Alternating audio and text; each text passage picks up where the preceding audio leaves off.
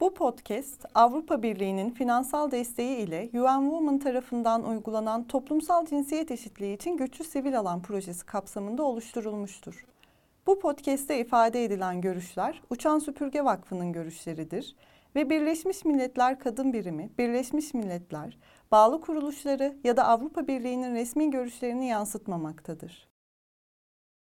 Merhaba, bir kez daha Uçan Süpürge Vakfı'nın kadınların adalete ve insan hakları mekanizmalarına erişme projesi kapsamında gerçekleştirdiği podcast serisinde sizinle buluşmanın mutluluğunu yaşıyoruz. Hepinize hoş geldiniz demek istiyorum. Ben Uçan Süpürge ekibinden Damla Alver. Kadınların adalete erişimleriyle ilgili uzmanlarla konuştuğumuz bu podcast serisinde daha önce Profesör Doktor Gürüz Uygur, Doçent Doktor Nadire Özdemir, Avukat Ceren Kalay ve Şenay Yılmaz'la konuşmuştuk. Bugün ise sığınmacı kadınların adalete erişimi konusuyla ilgili olarak konuşmak üzere Metin Çorabatır'ı konuk ediyoruz. Hoş geldiniz Metin Bey. Hoş bulduk, teşekkürler. Dilerseniz yayınımıza sizi tanıyarak başlayalım. Sağ olun. Ben Metin Çorabatır. İltica ve Göç Araştırmaları Merkezi'nin başkanıyım. Bu bir dernek. 2013'te kuruldu. Daha önce ben e, yaklaşık 18 yıl Birleşmiş Milletler Mülteciler Yüksek Komiserliği'nde dış ilişkiler sorumlusu ve basın sözcülüğü yaptım. Ondan önceki hayatımın büyük bir kısmı da e, basında geçti. Önce yazılı basın, sonra televizyonlar. E, bir yandan da akademik e, kariyer yapmaya çalıştım. Zaman zaman dersler verdim. İşte doktora e, çalışmalarım oldu. Bitiremedim. Bir noktada da bıraktım.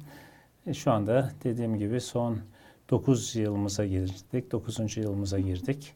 E, İltica ve Göç Araştırmalar Merkezi kısaca İGAM e, mültecilerle çalışıyoruz.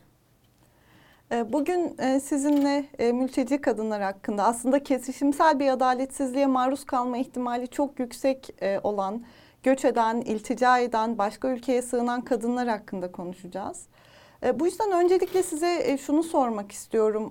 Bunlar arasındaki farklar nelerdir? Dinleyicilerimiz için bu kavramları bize açıklayabilir misiniz? Şimdi göç zaten çok genel bir kavram.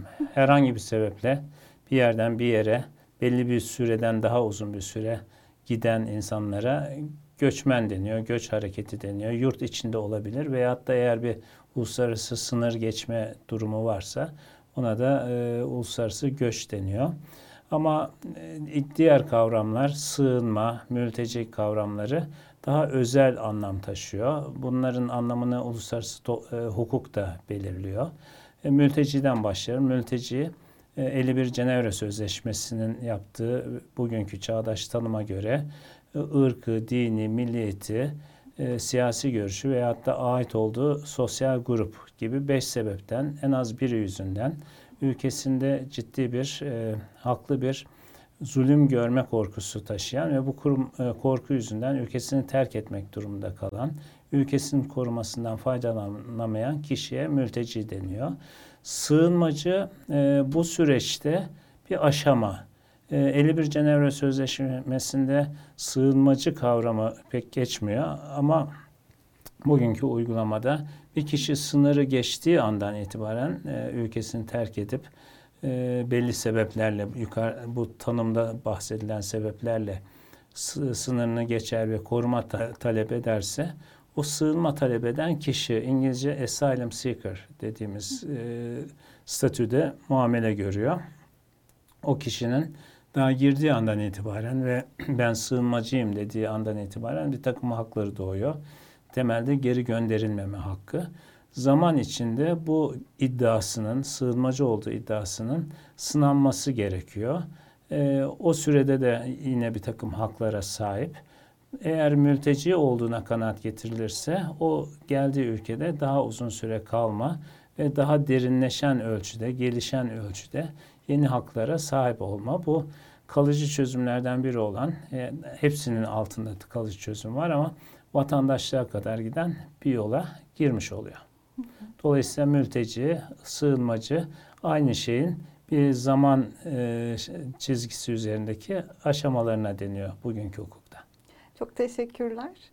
Ee, peki yaşadığı bölgeyi ya da ülkesini çeşitli sebeplerle terk etmek zorunda kalan ya da terk etmeyi tercih eden kadınlar e, daha çok ne türden hak ihlalleriyle karşılaşıyorlar? Onları daha kırılgan yapan koşullar nelerdir? Bir, bir kere kadınların da kendi menşe ülkeleri, kaynak ülkelerinde daha kırılgan olan oldukları durumlar oluyor.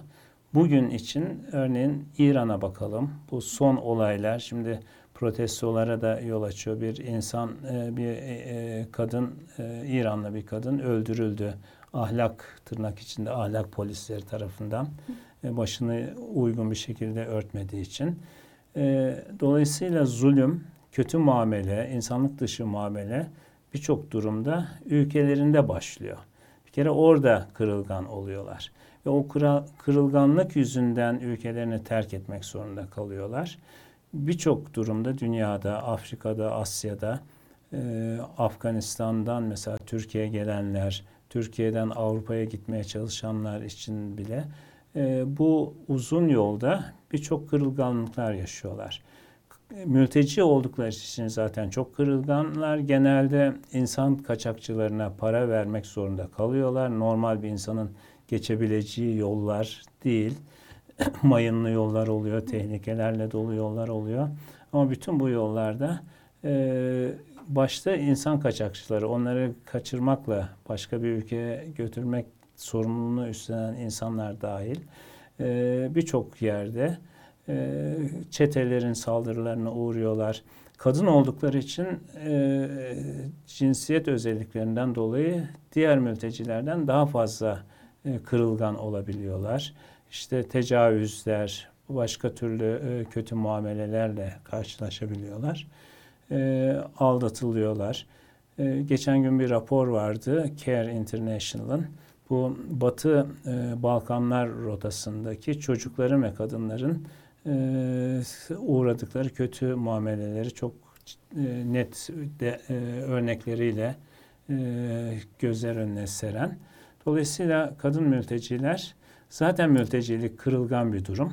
Ee, kadın oldukları için veyahut da çocuklar bahsinde çocuklar için daha da ekstra katlanarak bu kırılganlık artıyor. Ee, geldikleri ülkede birçok Avrupa ülkesi de dahil daha kapıda e, sınır muhafızları tarafından kötü muamelelere e, tabi tutuluyorlar, dövülüyorlar, soyuluyorlar, yine tecavüzler oluyor. Avrupa topraklarına girerlerse e, o topraklar içinde daha asıl hedef ülke olan daha kalkınmış Avrupa Birliği ülkelerine giderken birçok kötü muameleyle ve tehlikeyle karşı karşıyalar. Vardıktan sonra da haklarının tam olarak gözetilmediğini görüyoruz. Yani belki mülteci statüsü alına kadar, alana kadar e, çok uzun bir yolda mülteci olarak her şeyden önce cinsiyeti bir yana bırakırsak e, kötü muamele ve bir takım risklerle karşı karşıyalar. E, ancak mülteci olursa o zaman hakları, statüleri daha belirginleşiyor. Bu sefer de daha çok Avrupa ülkeleri açısından e, düşünürsek bu sefer toplumsal baskılar, dışlanmalar, işte ırk, dini inanç gibi konularda toplumun kabul etmemesi, dışlanması, iş hayatına girişteki zorluklar, eğitimdeki zorluklar, adalete erişimdeki zorluklar bu sefer daha kültürel olarak bir ayrımcılıkla da şey yapıyorlar. O ülkelerde mülteci kendilerine mülteci statüsü veren ülkelerin politikası olmamakla birlikte kültürel olarak bir dışlanma ile de karşılaşıyorlar. Ee, adalete erişimde yaşadıkları engellerden bahsettiniz biraz önce. Ee, bunu biraz açabilir misiniz? Yani sığınmacı kadın ve kız çocuklarının adalete erişiminde karşılaştıkları engellerden bize bahsedebilir misiniz? Ee, bununla ilgili şunu söyleyeyim. Birleşmiş Milletler e, mülteci kadın ve kız çocuklarının toplumsal cinsiyete dayalı karşılaşabildikleri şiddeti çatışma sırasında, kaçıştan önce, e, kaçış sırasında, sığınma ülkesinde, geri dönüş sırasında ve bütünleşme sürecinde olmak üzere sınıflandırarak anlatıyor. Bu konu çok yönlü ve ayrıntılı olduğunda hesaba katarak bize neler söylemek istersiniz bu konuda? Şimdi demin de bahsettiğim gibi e, menşe ülkede olaylar olabiliyor. Onları mülteci yapan gerçek sebepler o ülkede başlıyor. Onun için evlerini, yurtlarını terk etmek zorunda kalıyorlar.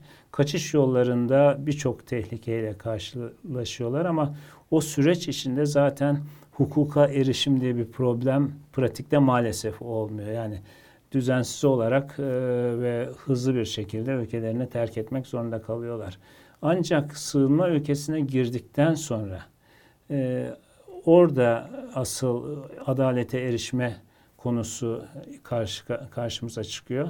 Onun da başında adalet dediğimizde e, girer girmez e, e, onlara vermemiz gereken hak bir kere geri gönderilmeme hakkı. Bu e, da adaletin temeli. Bütün diğer hakların başında 51 Cenevre Sözleşmesi'nin 33. maddesi e, ülkenizdeki bir mültecinin e, risk taşıdığı ülkeye geri gönderilmemesini emrediyor. Bu aynı zamanda bir zulümden kaçan insana karşı kapınızın açık tutulmasını e, şey yapıyor, öngörüyor 33. madde. Ama 51 Cenevre Sözleşmesi'nin yine en temel hiçbir şekilde rezervasyon, çekince, lim, e, sınırlama konmayacak maddelerinden birisi de e, 16. madde. O 16. madde adalete eş, eşit erişimden bahsediyor. Bu adalete eşit erişim hem mültecilerin işte değişik Afrika'dan gelenin, Irak'tan, Suriye'den gelenin aynı koşullarda e, adalete erişimi hem de vatandaşlarla eşit olarak haklarını savunma mekanizmalarına erişimi yani hukuka, adalete erişimi. Bu 16. maddede çok e, hiçbir şekilde e, kaçınılmaz bir e, sür, yükümlülük e, ev sahibi devlet tarafından verilmesi gereken mülteci açısından da bir hak. E, ama bu pratikte e, çeşitli sebeplerle e, tam uygulanamayabiliyor. İşte e, ülkelerin bu sistemi iyi oturtma derecesine göre daha rahat erişebiliyorlar ama en gelişmiş ülkelerde bile e, bilgi eksikliği, lisan sorunları, e, haklarını bilmeme gibi e, problemlerle bu erişim e, sekteye uğrayabiliyor. Bir de e, ne kadar hani eşitlikçi davranılacak dense de adaletin o terazisi ev sahibi toplumunda işte hakim, savcı, avukat gibi insanların ideolojik bir takım bakış açıları da mülteci oldukları için artık kadın oldukları için e, farklı olabiliyor. Daha ayrımcı, ayrılıkçı olabiliyor. Türkiye'ye baktığımızda e, Türk hukukunda mülteci kadınların e, diğer vatandaş olan vatan kadınlara göre adalete erişiminde bir sıkıntı yok. Engelleyici bir şey yok. Fakat zaten mülteci statüleri olmamakla birlikte işte Türk hukuku yeni kavramlar geliştirdi. Bu coğrafi kısıtlamadan dolayı işte e, şartlı mülteci, başvuru sahibi, Suriyeliler için geçici koruma altındaki kişiler. Ama bunların hukuka erişimi, Türk hukukuna erişiminde sorunlar, e, e, engeller yok hukuki olarak. E, herhangi bir Türk kadınının, Türkiye Cumhuriyeti vatandaşı kadının e, erişimi ne kadarsa onlar da erişebilir. Ama bunun e, karşısında başka zorluklar var baş, geneldeki zorluklar Türkiye'deki mülteci kadınların da karşılaştıkları sorunlar. Bir kere e, dil sorunu, haklarını bilmeme, adalete nasıl ulaşacağını bilememe. Onun için bizim gibi sivil toplum kuruluşları e, hukuk uzmanları istihdam ediyoruz ve başvuranların adalete erişimlerini kolaylaştırıcı çabalar sarf ediyoruz. Yine işte Türk hukukunda maddi imkanı yetersiz olan herkes için avukat desteği sağlıyor. Ama mülteci hukukunda bu e, yani mülteciler durumunda genelde ve kadın mültecilerde pek iyi işleyemeyebiliyor. Çünkü konu e, hukuk eğitimi sistemimizde pek bilinmiyor. Mültecinin kim olduğu avukatlar ve hakimler tarafından da pek anlaşılmıyor. Dolayısıyla kadın olduğu için karşılaştığı hak ihlalleri e, bir yana e, mülteci olarak gelen bir kadın hakimin önüne bir takım ön yargılarla geline, gelebiliyor. E, derdini anlatamıyor. Mahkemelerde e, yeteri kadar tercüman, tercüme hizmetleri görülemiyor. E, haklarıyla ilgili işte kendileriyle yakından ilgilenen e, avukat bulamıyorlar. Dolayısıyla hak aramada e, zorluklar var. Bunlar hukuki açıdan veya pratikte bir de daha mesela ne tür sorunlarla karşılaşıyor Türkiye'deki, Ankara'daki mülteci kadınlar? Örneğin aile içi şiddet en önemli şeylerden birisi. Ee, kültürel olarak böyle bir şeyi ailenin kutsallığı kavramı çerçevesinde zaten dışarı taşımak istemiyorlar. Ee, yani e, aile içindeki şiddeti bir şekilde kültürel olarak kabullenme durumu var. Adalet bir kere bu noktada engellenebiliyor. Yine Türk toplumundaki bazı fertlerin hele biliyorsunuz korkunç bir e, xenofobya, nefret söylemi var. E, zaten korkmuş, korkutulmuş, e, sindirilmiş bir toplum. Gidip de çatır çatır bu benim eşit hakkımdır, adalette e, bana saldırıda bulunan insana e, karşı hakkımı adalet yoluyla e, savunacağım diyecek gücü yok. E, yani ruhsal olarak buna hazır değil. E, haklarını bilme açısından hazır değiller. Birçok kadın mülteci e, parklarda çocuklarını bugün gezdiremez durumda. Birçok aile çocuklarını okuldan alıyor çünkü şiddete maruz kalıyorlar. E, dolayısıyla hmm, pek çok açıdan hem evet hukuk sen mültecisin, sen bir mülteci kadınsın, hakkını savunabilirsin. Ev sahibi işte bir haksızlık yaparsa gidip mahkemeye başvurabilirsin veya hasbel kader bir iş kadını haline geldiyse ve ticaret hukukuna dair bir sorunu varsa e, gidersin e, onun hakkını kendi hakkını savunursun. E, bunun önünü engellemiyor, kesmiyor Türk hukuku ama e, ne yapıyor? E, işte pratikteki imkanlar, bir dava açmak, bir dava için işte dilekçe yazdırmaktan tutun, işte e, belli masrafları var dava açılmasının.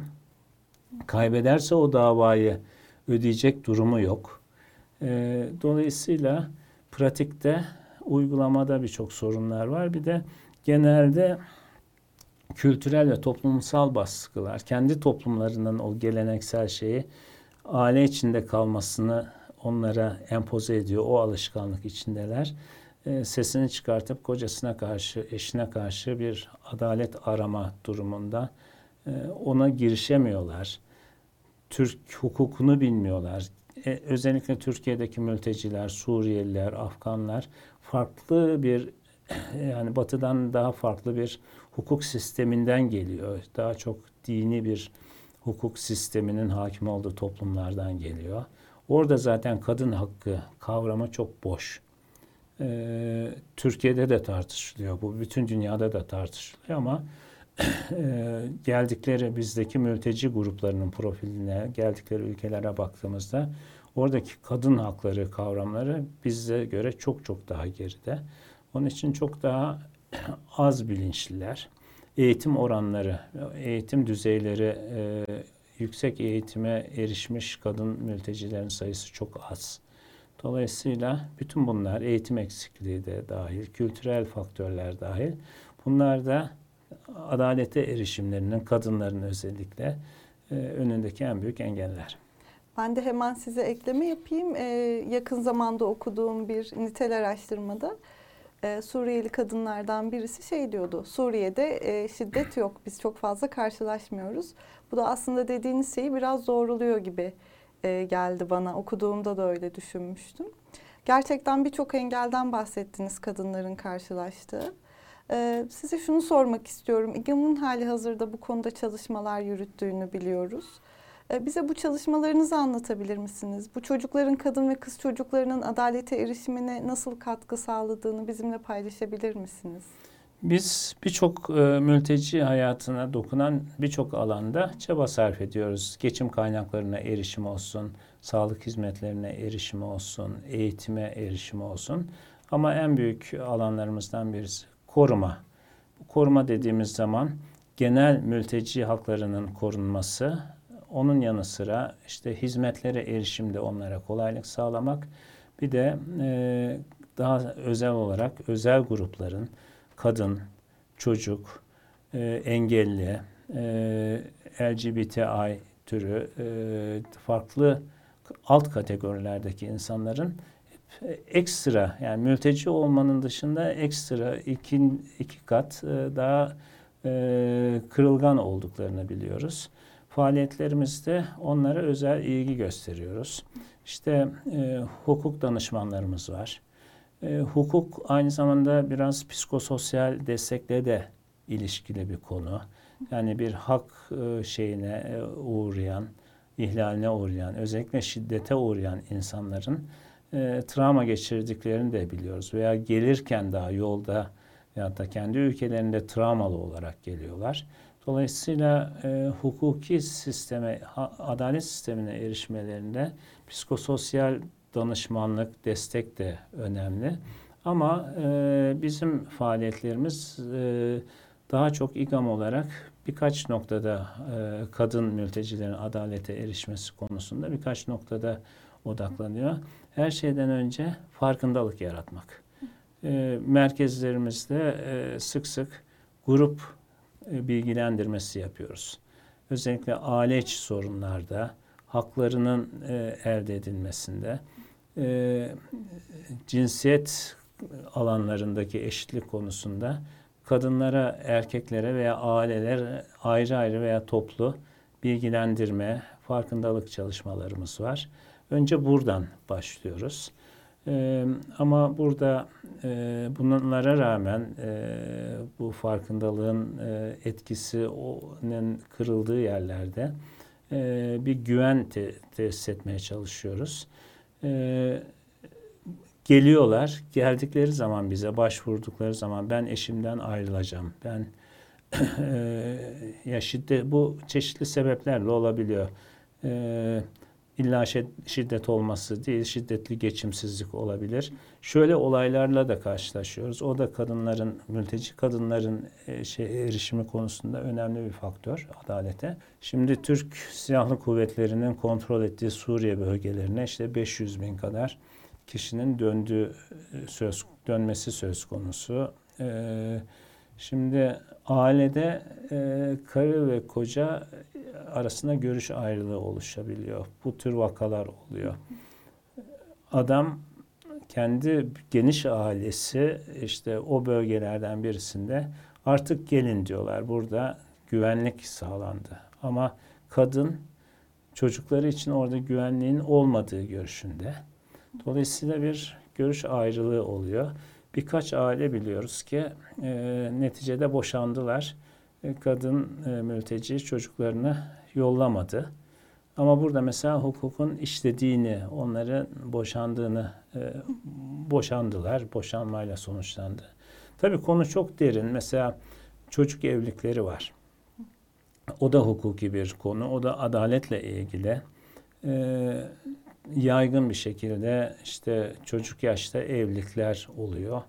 E, bunlar e, neticede e, eğer hukuki bir sorun olursa, e, en basiti hizmetlere erişimde sorun olursa hak olarak talep edemiyorlar Türk adalet sisteminden. E, adalet sistemi bir şekilde e, kadını koruyacak şekilde de çalışıyor. Mesela bir mülteci arkadaşımız var. Kendisi de çocuk yaşta ama eşi de çocuk yaşta evlendi. Şimdi cezaya girdi, girdi ve geri gönderilme tehlikesiyle karşı karşıya mahkeme sürecinin sonuna doğru geldi.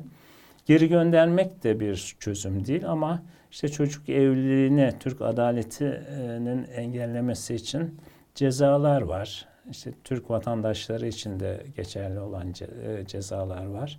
Ama e, bu cezalandırma e, çocuk yaştaki o gelini de zor duruma bırakıyor e, çok daha farklı yaklaşımlar lazım. E, biraz psikologlarla birlikte adaletin bir arada adalet mekanizmasının başka e, şeylerden disiplinlerden destek alarak e, sonuçlara varması belki daha iyi olacak. Çok teşekkürler bize çalışmalarınızdan da bahsettiğiniz için. Ee, Biz bu programda hem adalete erişmek isteyen kadınlara bilgi vermeyi amaçlıyoruz hem de bu konuda farkındalık sahibi olmak isteyen, isteyenlere de ulaşmayı amaçlıyoruz. Ee, Buradan bizi dinleyen insanlara kadınların hayatına dokunmak için onların neler yapabileceği konusunda ne söylemek istersiniz? Sizin çalışmalarınıza nasıl katkıda bulunabilirler? Biz ve bizim gibi dernekler, sivil toplum kuruluşları çok önemli bir boşluğu dolduruyorlar. Kamu kurumları, Birleşmiş Milletler gibi kurumların kıyasla bizim bir avantajımız var. Direkt e, sahadayız, toplum içinde çalışıyoruz ve birebir bilgi alıyoruz. E, Bizim gibi kurumlara, İGAM'da dahil yaklaşırlarsa bu konuda çalışmak isteyen, e, hukuk konusunda e, tecrübesi olan arkadaşlar çok ihtiyacımız var. Dediğim gibi proje bütçeleri dar. Bir e, hukuk danışmanı istihdam edebiliyoruz. Ama problemler giderek büyüyor. Aile içi, e, kadına yönelik, kadının adalete erişmesine yönelik problemler artıyor. O konularda e, bizden danışmanlık alabilirler. Barolarla çalışıyoruz. Baronun güzel e, çalışmaları oluyor. Onlarla birlikte veya barolara gidebilirler. Baroların kadın e, mülteci e, şeyleri var, e, komisyonları var. Onların bir kısmında ka- mülteci kadınların hukukla ilişkilerinde çalışmalar yapıyorlar. E, bir de yine Birleşmiş Milletler'e gidebilirler. Sivil toplum kuruluşları üzerinden eğer bir grup e, işte kadın hakkı savunucusu daha fazla bilinçlendirilmek isterse hep birlikte Birleşmiş Milletler'in bu konuda derin çalışmaları var.